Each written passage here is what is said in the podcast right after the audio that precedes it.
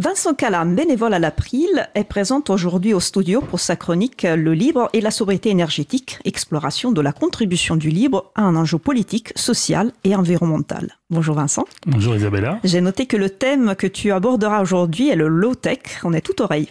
Tout à fait. Alors je vous propose donc aujourd'hui de parler du concept de low-tech et je vais le faire à partir d'un ouvrage, le numéro 21 de la revue Passerelle, une revue éditée par Ritimo paru en avril 2020 et dont le titre est justement Low-Tech, face au tout numérique, se rapproprier les technologies. Alors, précisons que cette revue est disponible en format papier au prix de 10 euros ou librement téléchargeable au format PDF et EPUB sur le site coredem.info et vous trouverez l'adresse exacte dans les références de cette émission.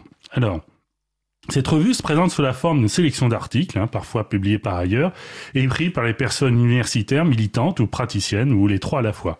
Alors certains des noms sont sans doute déjà connus de nos auditrices et auditeurs, comme Philippe Borel, qui est le réalisateur du documentaire La bataille du libre.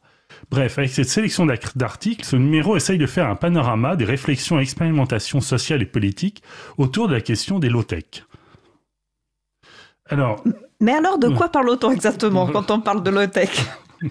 pour reprendre une des phrases de l'introduction de la revue. Ça, ça, se, ça se remarque pas du tout que j'avais oublié de lire la question.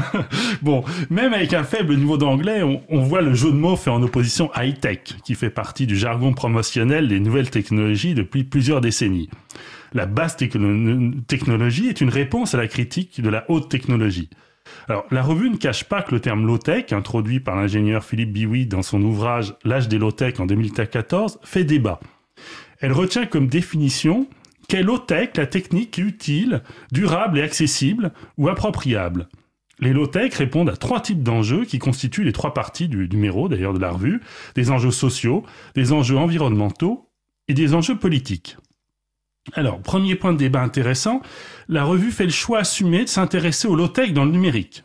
ça peut sembler contradictoire d'accoler low-tech et numérique, car on pourrait justement réduire le low-tech à ce qui n'est pas numérique. Par exemple, le tourne-disque avec des 33 tours vinyle serait low-tech et le lecteur MP3 high-tech. Mais comme le rappelle la revue, la numérique a un tel impact dans notre vie actuelle qu'ignorer le numérique serait réduire le low-tech à une seule niche. En outre, comme l'aborde l'un des articles à propos de la région de Cusco au Pérou, il faut se garder tout romantisme low-tech. Hein. Lorsque le low-tech est subi par manque de moyens de se doter d'outils plus efficaces, il n'a rien de séduisant. Et n'oublions pas que la force des gadgets high-tech, au-delà de leur utilité intrinsèque, contestable et souvent réelle, c'est que leurs protections sont un marqueur social. Apple l'a bien compris en croisant high-tech et code de l'industrie du luxe. Enfin, pour conclure ce premier point de débat, je prendrai ici une phrase issue de l'introduction. Penser low-tech numérique permet de davantage problématiser notre rapport aux technologies dans un contexte où Internet joue d'ores et déjà un rôle absolument crucial. Et quand, il, quand est-il du livre dans la revue? Oui, alors il est présent bien sûr comme exemple dans plusieurs articles. Il y a la présentation du documentaire La bataille du libre, comme je l'ai indiqué en introduction, et surtout un article de Lionel Morel intitulé Low-Tech, logiciel libre open source, quelle synergie à développer? Alors, dans cet article, l'auteur nous titille un peu, hein, nous autres militantes et militants du logiciel libre, en rappelant que des grandes entreprises, fleurons de la high-tech, utilisent du logiciel libre et y contribuent, et que suivant certains chiffres, 80% de l'architecture d'Internet est constituée par des logiciels libres. Autrement dit, je cite l'auteur, le logiciel libre, qui met à l'origine en avant les enjeux d'émancipation liés à l'informatique, s'est peu à peu fondu dans la technostructure qui fait aujourd'hui peser un point insoutenable au système Terre.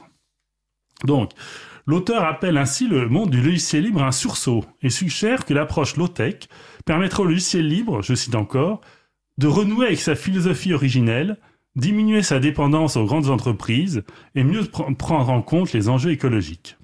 Alors, ben, comme piste, l'auteur cite les chatons, les collectifs des hébergeurs alternatifs transparents, ouverts, neutres et solidaires, que nous connaissons bien à cette antenne et euh, la, la, décentralisation induite par ce collectif est typiquement une approche low-tech. Enfin, il termine son article sur la question du modèle économique adapté, et là c'est du côté de l'ESS, de l'économie sociale et solidaire, qu'il se tourne. Voilà euh, pour aujourd'hui. Alors vous noterez que je n'ai pas une seule fois utilisé le, le terme sobriété énergétique, hein, qui est le thème principal de ma chronique, mais je pense qu'on comprendra que se rapproprier une technologie, ce qui est le sens profond du mouvement low-tech, c'est le meilleur moyen d'éviter l'emballement et un usage effréné de ressources qui se raréfient.